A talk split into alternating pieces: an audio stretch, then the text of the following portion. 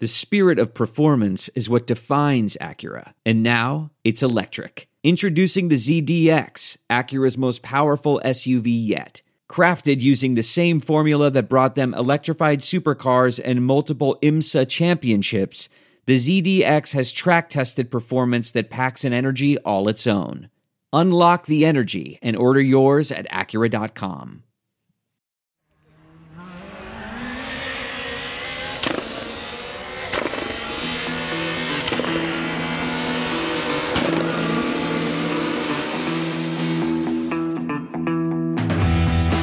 This is Spin the Rally Pod, your regular update of rally news and views from our panel of experts. I'm just the fan, Lisa O'Sullivan, but the gang's all here this week. Dirtfish senior staff writer David Evans, former motorsport sporting director George Donaldson, and Dirtfish's very own voice of rally Colin Clark. And let's not do any more messing around because it is the voice of rally that we need to talk to first. Because, Colin, you have been watching rally cars go through a Finnish forest. Can you feel the daggers, Colin? can you I feel can, the daggers? I can. I feel honoured, honoured and privileged that I'm being invited to talk first. But you're quite right. You know, it, it was quite a remarkable week. Uh, you know, one or two suggestions that well, it was just another test week. Was it? Heck, you know, it was the first time we'd seen World Rally cars back on gravel stages in over three months, and we had five of the top drivers in the world. Our M Sport drivers clearly weren't there, but at least it was it was a, a fantastic week, and it was just great to see the cars, to hear them, to you know, to feel that actually, actually there was some sort of normality there, that there were plans being put in place, and that there was light at the end of the tunnel, and and, and it was a very very positive week. You must have all been giddy. Yeah, yeah. You know what? It was it was one of those weeks where we He's were- always giddy, Lise. He's a giddy, he's a giddy guy. giddy, giddy's a good word. I like that word. Terribly English word, but I do like it. I'm feeling jolly giddy this morning. Um, More importantly, as as well as the cars, did you see the Lupin's goal?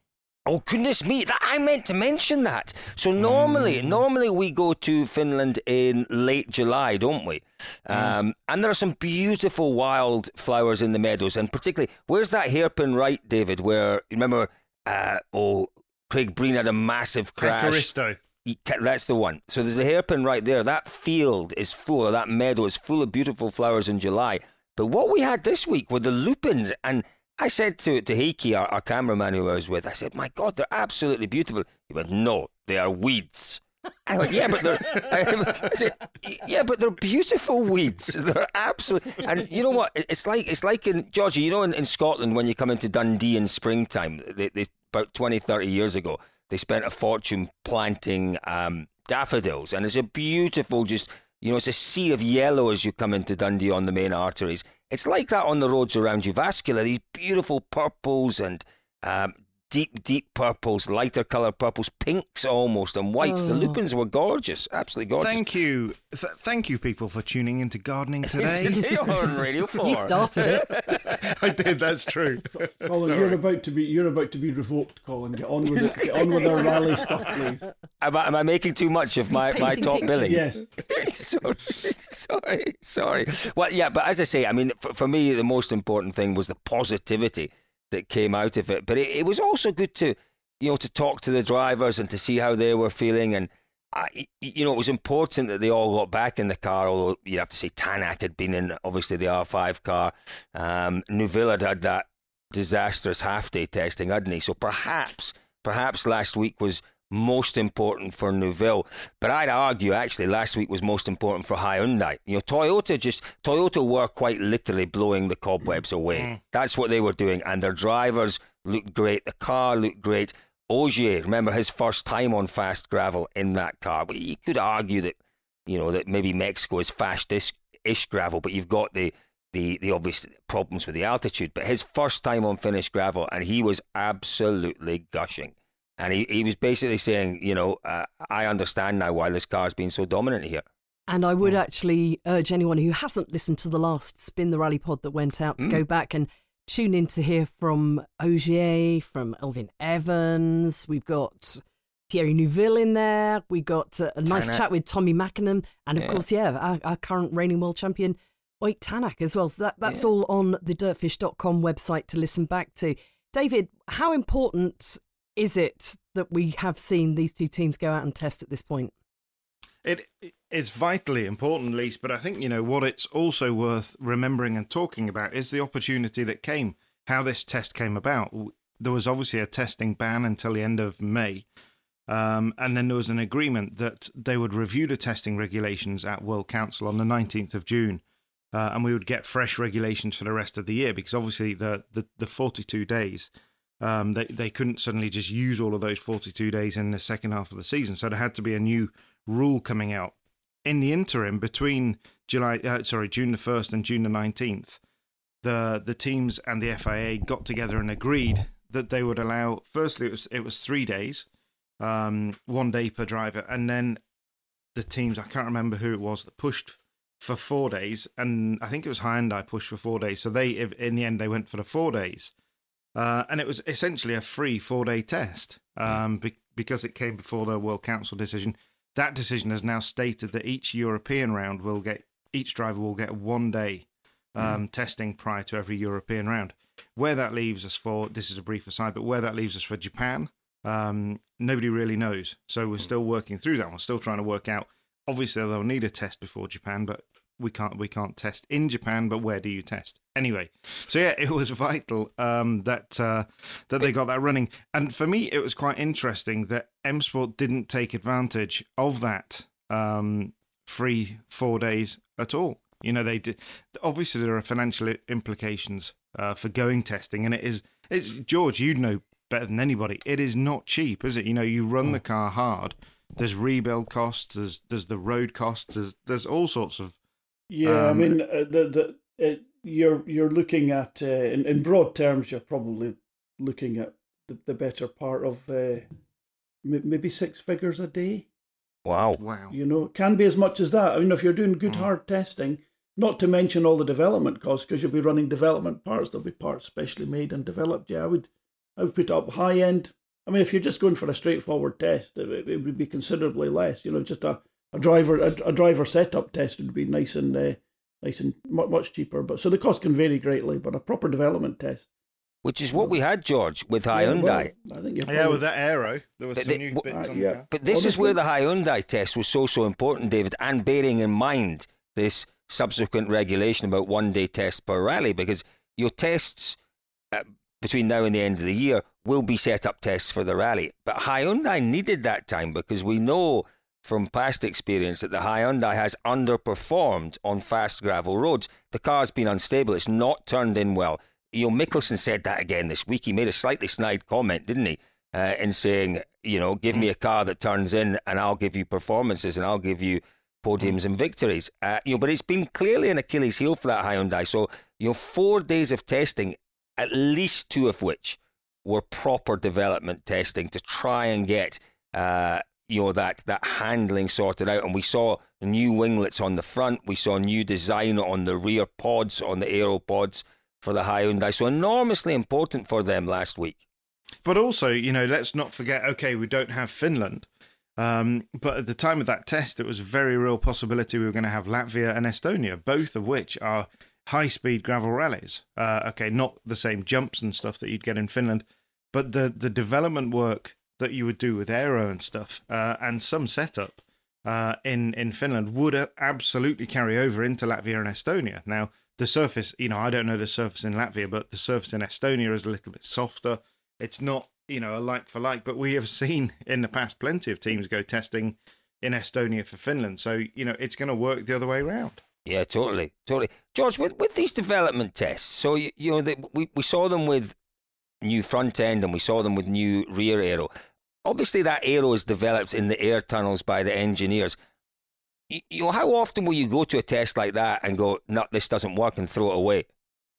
Um, well, I think uh, you you always do back to backs very, very, very, very carefully, and you probably also go with some options. And when it comes to Aero, Aero is whilst they do spend a lot of money in the wind tunnel and they spend a lot of money on finite element ana- analysis, ultimately, um, the the the Aero's a bit of a black art, uh, a little bit a little bit down to feel. So you know, so, sometimes doing simple things like just attaching a little gurney flap on the back of your spoiler just to, to verify that you know that makes it worse or better. It is a good little a good little test. So they they'll be playing around with all sorts of things. But yeah, quite often they'll they'll put aero on and it won't yield the result they want. A tiny little modification, a little pair of winglets out on the edge of something, as we can see on the Formula One cars. It's elaborate to the point of being like a bloody Christmas tree, isn't it? Really, I mean, some of the stuff they've got, it's mm. it's bizarre. It's all it's all science. It's all facts and figures, but it's so hard to calculate it. Uh, and sometimes it just comes down to what happens if we just do this? Boom! Massive difference in downforce, massive difference in. Uh, in, in getting a balance in the car from a tiny, tiny little modification. So you'd like to think that whilst to get the aero done Sure, in the wind tunnel. Sure, it'll be done in finite ele- element analysis. Always a tricky one for me to say that. so, so it seems. Uh, the uh, I think ultimately you've you've got to be so careful not to miss a little trick. I don't know whether the teams actually have anyone, any specific aero engineer to go out and do those last little tricky things. Could be a lot to be won there. Uh, um, but we we we we we saw though, didn't we? I mean, you talk about the extre- uh, the extremities of, of aero, George, and do you remember? I'm just trying to think where it was. Was it Spain or somewhere they they tested? Ogier tested the new Citroen, and of course Lappi tested it as well. And we saw we have never seen as much aero um, on a current generation world world car. It was bonkers. There was you know there were wings everywhere, all across the front. It was completely different. Yeah. Um, and, and, you know the, they would have done that a lot of that in the wind tunnel. But uh, you know the wind tunnel, uh, depending on the one they use, was it would be a rolling road wind tunnel. You would imagine. So you've got the road yeah. turning underneath the car, which you absolutely uh, need, don't you? I mean, you, you kind of do. Then, it, then if it's a really clever one, uh, you can actually uh, you can actually turn the, the rollers a little bit to, to the side, which is yeah. really really important for a rally car you know so you could actually you could actually effectively have the the wind coming into the car from maybe three or four degrees five or six degrees angle uh, mm. because the rally cars are very rarely just going completely in a straight, straight. line even mm, when yeah. they're driven on asphalt as straight as they can be they're still you know you can still very visibly in all our in all our fantastic video that we see uh, they're quite clearly still drifting quite sideways and these are massive factors i'm not quite and sure how remember- many sorry, I'm not sure how many rolling roads there are like that. I mean, I know Toyota have one. I think they've got two in Cologne actually, uh, yeah. that that can cant sideways and do full speed at. I mean, they can do something like uh, I think they can do. I'm sure they can do about 300 kilometers at full scale. Wow, wow! Crikey. But do you remember you? I, I don't know.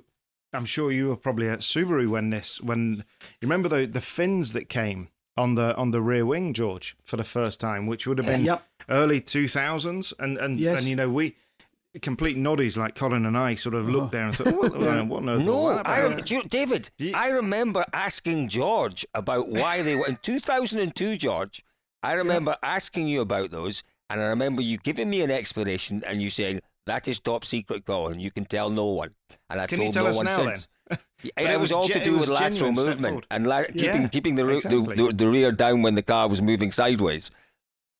Colin, can I? Can I? I have to. I'm, I'm now going to. I'm now going to pair myself. I was being completely dishonest. I mean, that was that was that was probably that they they were probably designed from a Kellogg's a Kellogg's packet in the canteen, which was a Portakabin out out the back. I felt so privileged, George. I felt so privileged to be let in on your top secret engineering developments. But we then saw them everywhere, didn't we? You know, they were then did, yeah. they were then onto the 206, um, yeah. And, and, and they've become part and parcel, mm. really. Um, yeah ever ever since. No, I, uh, to be honest, I can't remember the story, but I do I do remember David Lapworth sharing, uh, as, as he did with all these things, share, shared some of the information about it.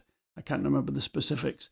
I'm not sure how much. We, we must have done some wind tunnel modelling. It was maybe all finite element analysis on that one. I'm not sure, but it, it yielded a result without a doubt. Everybody followed. Yeah.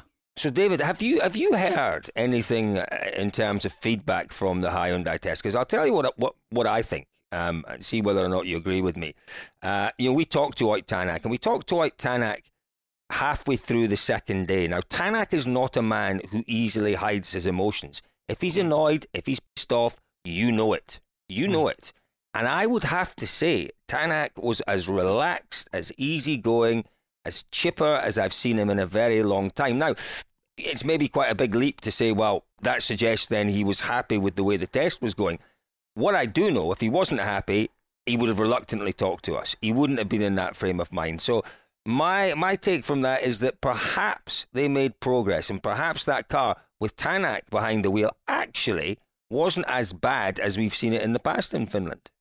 No, well, all these things are relative, aren't they, Col? You know, I mean, it, it's not a bad car. We saw Thierry at times in Finland, uh, and you know, go all the way back. We saw Hayden Paddon set some very good times um, mm. in in Hyundai, so it's not that bad. Uh, what what you need a lot of in Finland, and this is something we've talked about an awful lot on on this podcast, is confidence in Finland. Um, and they, you know, Hyundai hasn't really had a driver. Okay, we saw Craig Breen doing brilliant stuff last year, but we've never had a driver that's been able to get in there and say, "I'm going to win with this car." And that's you know that's where Tanak's mentality is right now. You know, nothing stands in his way. Nobody's quicker than him, and and that would bring a degree of confidence and perhaps a tenth of a second in a corner. Um, and so he, you know, they would have back to back the stage and everything, and they'd know exactly where they were time wise. Uh, and Tanak will make that time up himself. Talking to to to the team and to Adamo, they're adamant that they have made uh, a step forward with the with the aero and in other areas in the car. So definitely the car's gone forward. Tanak would have had the speed would have had the the speed in himself to put that car right at the front. And if, if we had been going to Finland this year, he would undoubtedly have been, you know, in the in the race for a for a third straight win there. Um, so no, I, and but you know what we've also got to remember is that th- these guys are actually just really happy to get back in the car. You know, they've spent three months longer than they've ever spent in their careers um, out of cars. Um, and talking to Tanak around the test before and after, you're quite right, Col. You know, he's very relaxed. He'd done those two days in the R5 car, um, and he was he was just pleased to be driving again. It's interesting. Speaking of which, move, moving on, driving again. I, I am I'm kind of a bit confused because I've I've been reading well, obviously dirtfish.com is my rally bible, but I'm still not entirely sure where we're at with the rest of the calendar. I'm just kind of shuffling it on again. When when will we see Tanak drive again? When are we going to see something resembling when potentially I know everything's still not rubber stamped, but where are we at with the calendar? Well, uh, the the calendar is. are we allowed to say the c word? I think the calendar is rapidly becoming a, a whole new c word. It's you know it it seems to evolve on a daily basis, almost on an hourly basis. You, you know, from from what I was told, Latvia wasn't happening um, because it was too early in the, in the season. August, people didn't want to be back in action then. Slightly curious argument uh, for that, and then suddenly there was a chance that Ypres couldn't run because Turkey was too close. So if if Turkey couldn't move forward, Ypres couldn't run. So then Latvia actually we did need Latvia. So Latvia was back on the table. And then earlier this week, oh, so if you're listening on Tuesday last week, we had the news that Latvia was was finished. Um, so yeah, it's it's changing rapidly. I think there's a few, if we can say anything is certain at the moment, um, which we really can't.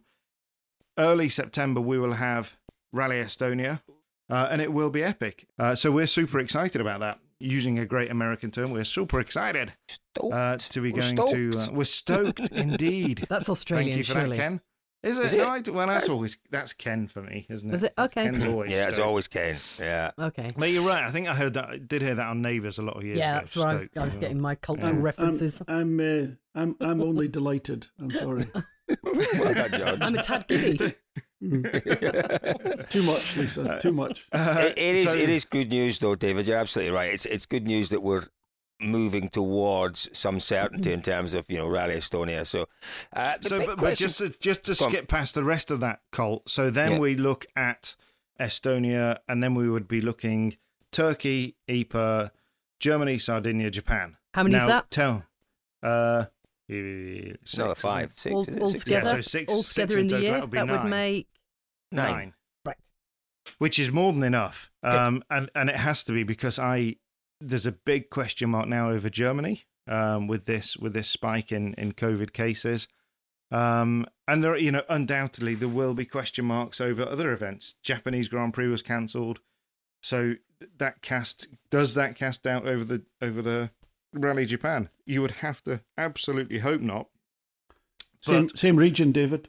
It, it is, and ultimately, George, you know, we don't know when this second wave is coming, um, or if it's coming even. Uh, so that was, you know, part of the reason that Latvia made a lot of sense. It was in August. It was a little bit earlier. You know, we we're very heavily loading the sort of September, October, November time. When if a second wave does come, you know, it could crucify it. Whereas if we'd run Latvia, Estonia, and then you know Turkey, Turkey, Ypres, we'd have had four rounds. And that's the before sort of championship. middle, middle to end of September, exactly, Col. Uh, yeah, So yeah. it's you know you have have to have absolute sympathy for the promoter here because the job that they're doing, you know, they are desperately trying to to to to sort of put a pin in something that just won't stop moving. Yeah. Absolutely, but I think I think we're you know uh, quick to criticise the promoter. Some of us are, particularly, um, but we have to give them credit uh, where it's due, and I- and I think I think they are working hard at the calendar, uh, and I think they are being flexible uh, in trying to put something together. But more than that, David, this this news this week about a potential testing event in oh in George, you and I, it's one of our favourite places in in Greece. You know, I, I think that that's that that you have talked a lot about people having to look outside the box and to be creative and to be innovative and to just look at things differently. Uh, I think this is really quite interesting to create Brilliant. a testing event mm. that has that has marketing value. It's got value for spectators. Uh, it's got uh, it's just got a lot of attractive elements to it, and I and I think they have to be applauded for going down that route. Uh, 100%. You know, you look at Formula One testing, the way that they do that now at Barcelona in February, and they have these set tests that become events and occasions of their own. Mm. And it's always baffled me that, you know, teams have gone off and, and spent, as George said, you know, an awful lot of money on testing. Why not bring it all together and make an event and an occasion uh, out of that. And that's exactly what the promoter's done. You, you know, someone, Rich Millener, Richard Millener from, from M Sport, I know that he he's been a key part in the development of this plan, and he absolutely also should be applauded for actually just applying common sense. That you know we're all we, we all want to test for a certain event, so let's combine our force, uh, our, our funds, and our our, our um, budgets uh, and and put it together, and then actually make something of it. You know, they, the teams will get development and pre-event setup and all of that, but the promoter will get this thirty-minute chat chat show at the end of every day. Uh, there's potential, you know, we could see Sebastian Ogier on a jet ski and just loads of stuff that we can do. Going through the Corinth Canal on a jet ski. That would be quite Yeah, entertaining. but- With but George Donaldson bungee jumping from the bridge and plucking his cap from his head as he goes underneath. Something like That's that. That's exactly what we're after. But you know, Col, instead, but the but the flip side I is have, a, I have the- an immaculate sense of timing, David. I'm up for that. I want you to know. but the flip side of that is that you know each one of these three teams go off and test in private. You know, we're lucky if we get a handful of pictures from it, and you know, a bunch of lads stood at or people, spectators stood at the side of the road filming with their iPhones. It's it's pretty pathetic when you know we have this uh, this ability and this option to combine it all and make a, a superb event. So good my on them. dog, my dog's agreeing with you entirely. You can hear it downstairs barking away. But David, I think we showed last week from from Finland as well that, that there is there is a lot of scope for turning a test week into into a media event. You know, we, we, we made our little videos from each day of the test. We did our interviews, and there was massive interest in it. So you know, on a smaller scale, it's been tried and tested, and it works. So it makes a huge amount of sense. It does, but you know, it will be difficult. And George, you would know about this. You know, we we've all been to a test, uh, and you know, access to the car is very, very much limited. Uh, and you know, the the drivers, the team principals, the the technical people, they don't want to tell you what they're doing. And this is one of the primary concerns with with some of the teams, is that they're, if they're all in one area, then you know they're they're showing their hand perhaps quicker in the flesh than they than they would ordinarily. Yeah, I mean, I, I think an event test, a joint event test, is is absolutely fine. There is, uh, and uh, you know, if, if you were an underinvested team and you're going along to one of these tests and you're seeing what everyone else is doing, you're gonna you're gonna pick up tips, and that's not you know that, that's not what you know. Uh, Adamo, Tommy Mackin, and Malcolm Wilson are not in the business of giving away their intellectual property for free to anyone. and and damn the con- consequences. But an event test, you know, I mean, for for a, period of about uh, like fully 10, 12 years, the the PWRC and then it became you know S2000 PWRC and then finally WRC2 ran with a joint event test, mm. which was unbelievably economical initially. Uh, finally, but, I think it became commercialized, but initially it was just done at cost. But don't forget, George, right now, event test, that's all we have. We don't have any, you know, this year there are mm. no development tests. There is nothing. You know, you, you don't have your budget of days that you can go off and do some some engine work over there. Yeah. You've got yeah. for if we have Estonia, the teams mm. will have three days, and that's it. So they've got to do yeah. any any development towards a 2021 car has to be done within those those pre-event tests.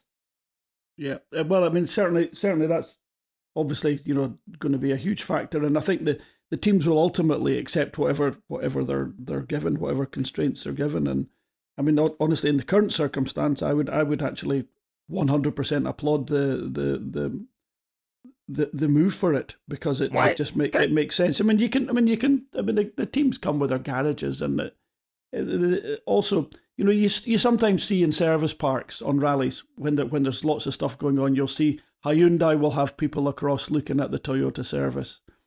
Um, the, well, of course, Toyota natural, will have people across look. Yeah, mm. so you can go to the test and and they can say, right, guys, none of that nonsense here. Thanks very much. Just, or, or maybe just keep keep aside, and you you can go out and watch your car on the stages, and that's it. Behave yourself. Otherwise, tell you what we'll do. We'll send you home. Mm. There you go. Mm. Sorts that mm. one out. Uh, quick question, David. Mm.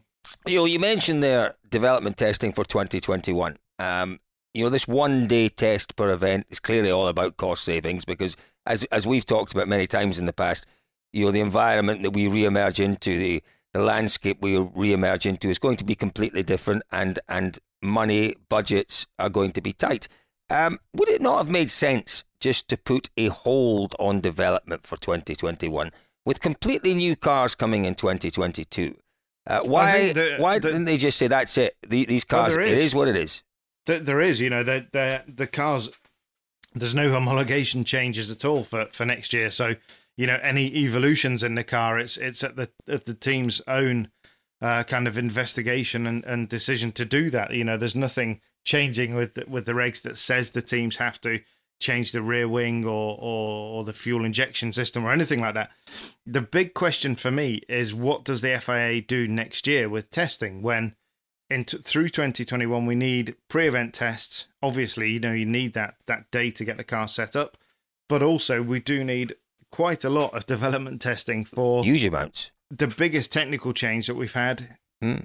in in years um, coming to the to the championship for 2022. So we we wait. I kind of thought we'd have some news from that, um, and certainly the teams will have. I'm sure they'll go back to their 42 day allocation uh, for 2021, but we'll need to see more um, more space. You know, you look at Toyota this year, they tried to develop a brand new car for 2021, the GR Yaris. Uh, and they were doing it in between uh, runs on a pre event test. So in Sweden, the drivers would come and do their pre event test. And when the, the car came in for, a, say, a, a new set of dampers or a gearbox change or something, Juho Hänninen was going out and using the same road uh, to develop the 2021 car. That's not a particularly efficient way of testing. Uh, it's good because it gives you immediate data on where the car is in terms of the of the other car of the of the car it's superseding, but it's no way to develop a, a completely new car, is it, George? I mean, they will need, you know, to bring a battery into it and you know a different powertrain and everything. They'll need absolutely bespoke and dedicated days. It's uh, it's a huge, huge task. Um, I, I, I it, it's a brand new car. What can I say? It is. I yeah. mean, it, you know, with with all its you know t- 10,000 10, individually devi- designed parts. You know, it's a massive task. Massive. It's just mm. you can't you can't put a a, a, mm. a, a, it's such a huge task, and you know you do need to develop it. I mean, crikey.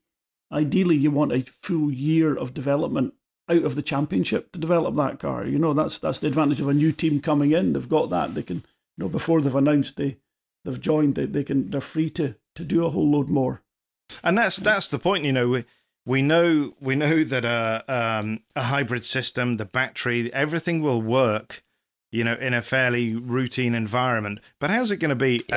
at at two and a half thousand meters in Mexico? Or how's it going to be, you know, if we get a proper winter uh, in Sweden at minus thirty? David, This- these cars, that we, yeah, the cars we've got just now, David, are, you know, they're complex, that's for sure.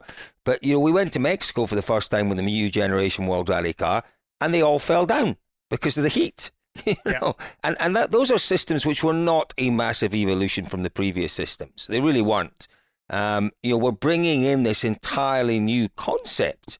Uh, and you're right, you know, the, the previous cars hadn't been tested at altitude before we saw them going to Mexico. You're going to have to test these new cars in extremes of temperature, plus 40 degrees potentially, minus 20, 30 degrees, altitude up to 2,000 plus meters. All of that, you know, if we're going to do it properly, has to be factored in. If they don't do it properly, well, then they have to expect real issues when we get into 2021 uh, 2022. Um, but you know, it, you know, if you want to do it properly, you've got to be talking hundred days of testing, not forty days of testing. I think you know the one thing that we can say is that you know the FIA is more aware of this, more keenly aware. The technical department knows exactly what it's about, and I'm sure that they will run a, a fairly kind of mild hybrid system that you know it'll be all quite conservative. Uh, and don't forget, you know the thing's only got to power the car for I think is, is it five miles or something like that. You know, it's not far. Yeah, it's yeah, not a that's true. huge ask, but equally, at the same time, you're still mating a battery to a car that you know is is very highly strung um, at the best of times. So, yeah, it it'll be interesting. That for me is is one of the big um, big bits of news to come out the second half of the season is how will how will testing Yeah. work for next year. So I mean, you know, Colin, as you've said there, like you, you they don't need they don't need twenty days to to, to rebuild the car. They need hundred days. Yeah, at, at, on a development test car, you know, maybe costing 50, somewhere between fifty and hundred thousand euros a day. Who- Who's going to have those budgets? Crikey. Five to ten million. You know, we're now we're now. I, I hate to, to harp on about this. I'll say it just once. You know, we're now into you know ev- every every single company that that, that exists that I've I I talk to are shedding people. Mm. Honestly, how can how can we forge ahead with this unbelievably expensive, fabulous car? In a world But- that seems to be very obviously changed. Maybe I'm missing a trick. Maybe I'm. I'm No, I George, I'm- I'm entirely with you. Anyway, I'm entirely with you. I'm, I'm just I'm just No, I- very I- very confused. All that money to produce a car with a with a five a five kilometer capacity hybrid system. Honestly, But that's- someone needs to get I- a grip. I- I think that we are now, you know, I think we are absolutely too far down the road, uh, and I don't think it will change. Um, from what I can see, despite e- everybody's talk about Rally Two cars, it it can't change. You know, talking to the manufacturers, they've all put half a year, two thirds of a year of development into this. So I think so you're it to is. put two years into Group S. yeah, yeah, but I mean that four, was four but- different prototypes.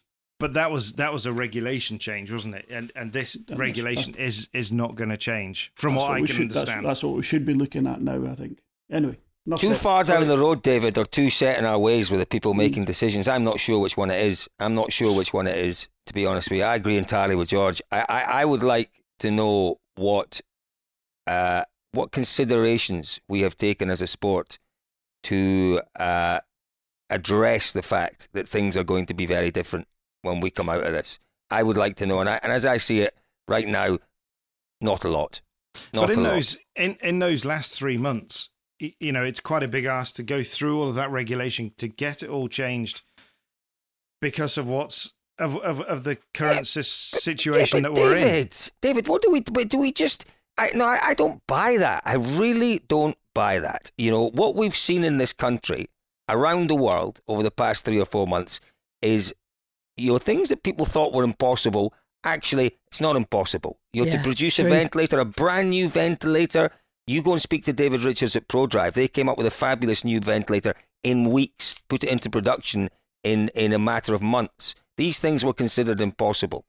You know, if if there is an underlying need to get something done, then it will be done. The problem is that the, the desire and the need really isn't there from those making I- the decisions. You know, I've got to say that the the the cost of producing a an R5, what was called an R5 or a Rally Two car, into a, a 2022 World car, from what I'm told, the development costs would be huge. They would be because, you know, we've got all of the new safety cell coming in, which is vital. You know, we need that. Totally.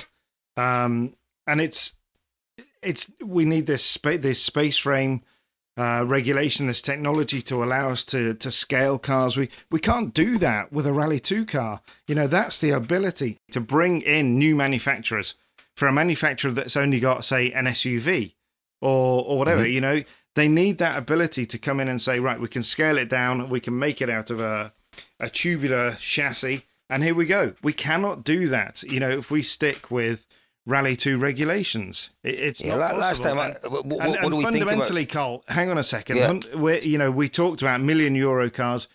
These cars will be half a million euros. That's what I'm told. That to hmm. me is a huge amount of money right now, but it's not a million euros. And I think that the the private driver, there are going to be private teams out there that can make that car work and that can bring that car into the championship. It's not going to be as easy as if it was a two hundred thousand pound, two hundred thousand euro, quarter of a million euro car. But that car, from what I'm told, you know, and George will know an awful lot more about this than me. It's not possible. You cannot make that car for 2022 to that price. You can't put the hybrid into it. You, you can, of course, physically, but you can't make the car. So you know we're we're we're arguing a kind of moot point here because it's the the the eco- economics of it are working in favour of sticking with what we've got. Maybe. Yeah. Yeah. Yeah, I mean, uh, okay. I mean, look, David. David. I mean, it, it's a sound argument, and I and I get the scaling I- idea. But are are we actually going to bring manufacturers in? That's Is my point. Committed But, to it? but okay, we're I certainly mean, not if we stick if you know if we go back to Rally 2 Mm-hmm. You know, right now that's a barrier to entry. You know, right now it's a big barrier to entry to Toyota. We know that Toyota can build an R2, a Rally Five, a Rally Two car. God, I the was wondering what rules. you were on about there. R for a five, minute. R Or five, Rally 2, Yeah. yeah. whatever it is. Yeah. We, Yeah. we must move forward. We must get with the times. It's Rally One is a World Rally car. Rally Rally two, Two yeah. is an R5 car. Blah blah blah. Uh-huh. So Toyota could build that car. Of course they could. Mm. But right now they don't have one. So it- you know it is. most it- most manufacturers have small cars, David, and, and that seems to have been the way that I, I suspect it's the competition companies have driven us down to this, you know, this small category of car. But George, you if know, you were we- going we to start, went- if if you were going to build a brand new car, would you rather a have the ability to scale and build a space frame chassis, or b take a compromised production road car that is sitting there? I, think I, every time, I mean, the, the, the engineer in me, as much as there is, uh, would would say space space framed car. But the essence of rallying is that we're on we're on uh, we're, we're on highways and byways. Uh, it, homologating a, a, a, a or modifying a road car in a lot of countries is a permissible action. In some countries, it's not, but there's always a buy in it. How are you going to get these space frame chassis registered for road use? I would I would question that to start with. When uh, in Britain you can do it, but can can you do that in Germany? Well, I think Germany they find that that you absolutely can't do it in Germany, but they find ways around the rules. They're very very good at doing that. But the other thing is we've had space framed cars before in rally. Yeah, they were called Group B, and and uh, Yeah, but that analogy. and I, I mean, know that George, safety's doesn't moved on a lot. I know Yeah. I know that safety's moved on a lot, but I'm just Safety's still not buying mass- it. I'm still not buying it, David. Safety's at the heart of this, George. It's right at the very heart of this because with this space frame chassis, it gives the FIA the ability to say, there, that is the safety cell that we've worked on. We know that's the safest way to go rally. Take that safety cell, put it into your tubular chassis, and away you go. Yeah. That's Yeah. you know this then- this that and, and, analogy and with as, and as that work. car bounces down the road, yeah, shedding all its uh, all its fiberglass components, uh, and going down through down through the spears that are trees, I'd still rather have a bit of tin around me. I'll be honest with you, and a nice steel bulkhead in front of me. Mm. You know, I mean, for all the for all the safety that we have in, in World Rally cars, and here's a point. Here's a here's a, a, a slightly controversial point. For all the safety we have in cars, the drivers sit on a thin carbon fibre seat on top of a thin floor with very little protection from underneath. Points been raised dozens of times. Why aren't they sitting on a at least you know thirty or forty millimeters of uh, aluminium uh, uh, sandwich plate? You know the, the, Well, the I mean, crush that- zone, but they're not. Simple things. So honestly, all the safety, I'm still not buying into it. Give me a steel bulkhead, steel floor, a thicker steel floor than currently exists, and uh, a, a roof that doesn't come off. You know, you, you, your Yeah. face would, would be wiped off with, with going down, down through trees if there wasn't a thin steel roof on the car. You know, I'm not obviously it's not going to stop everything, but getting your face wiped off with a whole load of branches going down through the trees, not not a pretty thing. No, I'm I'm not into the space frame car. Sorry. There you go. No, but it, but equally, you know, we saw point. we saw a whole load of Group B cars. Ari Vatanen in Argentina in '85. You know, his his the car disintegrated, but there was still a roof on it when it stopped. Yeah, no. uh, Well, I mean, absolutely. There, there, there's. I mean, I'm not sure. Did that still have a steel roof? That car. Some of them did have some. Steel, yeah, I think steel it did parts in them. actually. Yeah. So, so point point made. Perhaps the Toyota, uh, the the last of the Toyota Group S cars that prototypes, they actually still had a steel bulkhead, believe it or not, um, and and a steel roof on them. I, th- I think there's compromise there, George. That there is, and I'm sure you know the FA, their their safety department, their technical department, will have looked into this far more deeply Mm. Yeah. than than we will. Uh, and and you know, I I totally see your perspective um, with with the Rally Two car, but to me, it's it's not Mm. ideally that it's not it's not the way we're going. You know, I no, sit, no, quite, sit quite on the clearly, fence with quite this one. clearly, it's not, and uh, and uh, you know we'll, we'll, we'll absolutely respect, and I mean, uh, you know, in fairness to FIA, current World Rally car rules, they've been fabulous. They've given us a great car. Uh, the, the They've given us triumph- an unsustainable car, yeah. George. an unsustainable car. So let, let's go back one more step. I think the best formula that that uh, FIA have ever come up with, and they've come up with a lot of good ones. Group N and Group A were great. That was the fallback when Group B stopped. We just went straight back into Group A, and it and it and it was allowed to develop correctly and, and intelligently for, for the most part. It had its ups and downs. Group N uh, was an absolutely bog standard car in 86, 87, but it became a, a, a, a much better car by the by the time it, uh, you know, what was it, 2008, 2009, we started to see the S2000s coming in. But that that was then, you know, it was recognised not to be perfect, the S2000. FI came up with, with our R5 car, which hmm. has been an unbelievable success Yeah. It has. very very But- well cost controlled, lovely, good, strong, safe car, and it, it- I think it's promoted our sport very very well, and it's given drivers opportunities.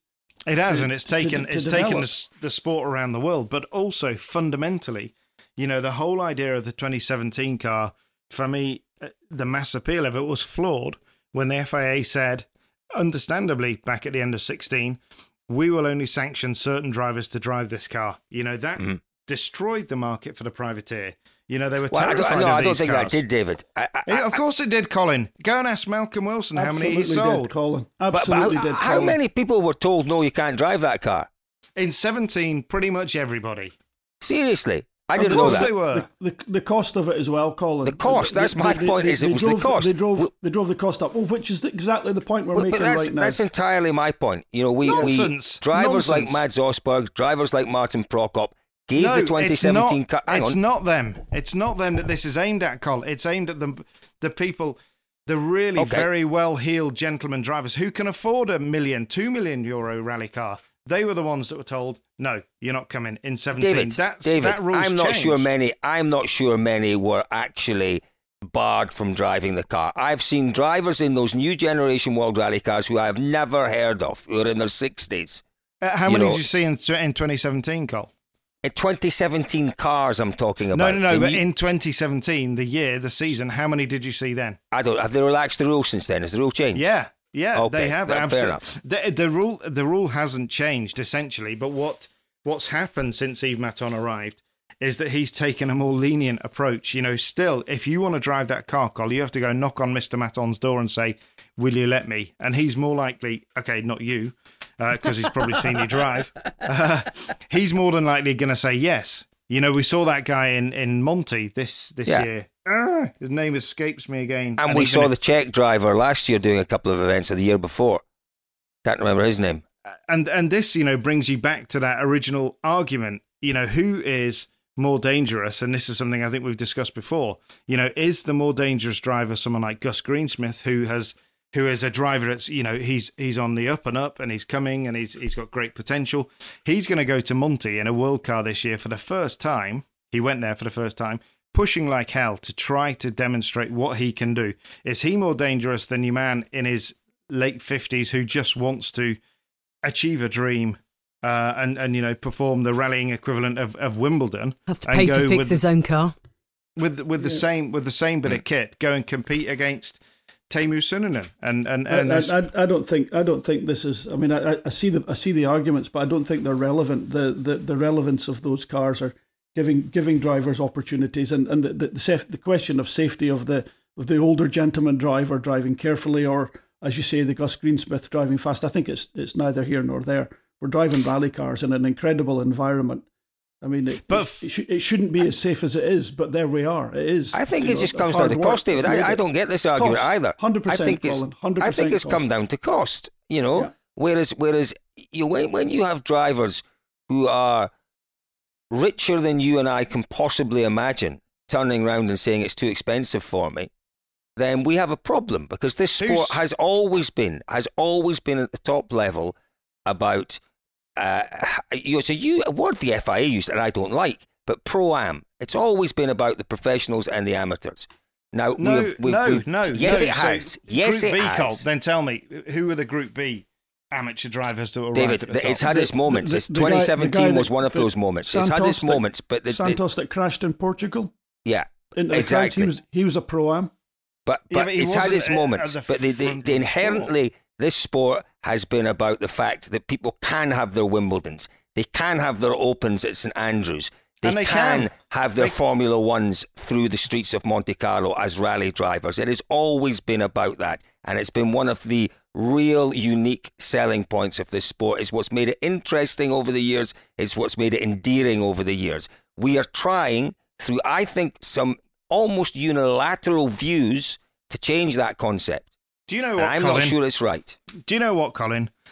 I agree 100%. I was trying to formulate an argument in my mind about using Rally 2 cars for general, but actually, you're right. But that's what Yeah. that's what that's what the FIA want, and and Yeah. that's No, never and, and it's only certain people in the FIA, as I can see it, that want that. And I Yeah. don't really know where that view has come from. I don't know how it's been allowed to go unchallenged because it does affect, I think, the long term sustainability of the sport. This sport has been propped up by privateers over the years. The championship has been propped up by our friends in the Middle East, in South America, in Australia, mm. who come and support our championship in top level cars. They are now being told it's not for you. The top level look- is for manufacturers, and someone has made that decision, and it has gone unchallenged. And I think it's dangerous for the long term future of the sport. We're almost But out of time, that- David, just to warn you. All right, but but just beyond that, Col, as well, and to strengthen your point about the cost of these cars, you know, you look at in the years gone by, the the, the chance of the championship going around the world, it goes to it goes to Wales to Rally GB, and you have the ability for someone like Mark Higgins to put a budget together to fight in a car that is just the same, and he did in two thousand and one Yeah. or two, Yeah. and That's and he 20 get- years you know, ago. Yeah, but it doesn't matter, Lisa. Well, you know, don't have to go back 20 years. You don't have to go back to Australia. we just have to go back to achievable uh, Yeah. economics for, for Yeah. private drivers to come in because that's as well as the gentleman drivers and the privateers, the local flavour going to, Correct. to to Australia and New Zealand and having Possum Bourne there and and these kind of guys and you know going across to to Argentina and seeing Jorge Recalde and these kind of perhaps that's a, a bad example but That's the a good example. A good but the ability for those people to bring local flavour, it it spreads the word of the sport as well. Because 100%. a local hero is far more of interest than than the likes of Sébastien Ogier or Roy Tänak. And what's happened, David, is we have allowed this policy to go unchallenged. And it's been the last 12 months or so, and it was slowly introduced, quietly introduced. No one has challenged it. But what? seems- Sorry, Carl. What? What? The you know, for me, the fundamental part was in seventeen when they said you have to pass an FIA test to drive this car. You, you know- you add that to the fact that they're now saying that Rally 1 cars are purely for manufacturers, and that is a sea change in how our sport presents itself. It is a sea change, and it's, it's dangerous, and it's gone unchallenged, and I think the debate has to be had. And you can continue this debate with us on Twitter, I think is perhaps the way we can end this. At Dirtfish Rally, let us know what you think because we nearly got very close there to all of you agreeing You even agreed with, with Colin there, David. I don't know if you realise that came out of your mouth. But, yeah, no, it's um, not going to happen again, but, but this is this is a, this is going to rage this debate, and if you want to be part of it, at Dirtfish Rally on uh, Twitter is perhaps one of the best ways to uh, join in with the team. Well, I have to say that has been. Um, I've just sat back and listened to most of that because I found that really really interesting this time round. George Donaldson, Colin Clark, David Evans, thank you as always for your insightful, intelligent conversation. Well, thank you. Thanks, Lise. Thank you, Lise. The debate may continue to rage, but I'm just simply outraged at the moment. there we go. Can you tell? I got a little bit heated there. I'm very sorry. You are an angry man at the moment, aren't you? Not really, no. no, no. Passionate. Passionate. yeah, Lisa. passionate's good. We'll be back good. with another episode of Spin the Rally Pod next week. And if you haven't already, then can I suggest you subscribe using your very favourite podcast provider?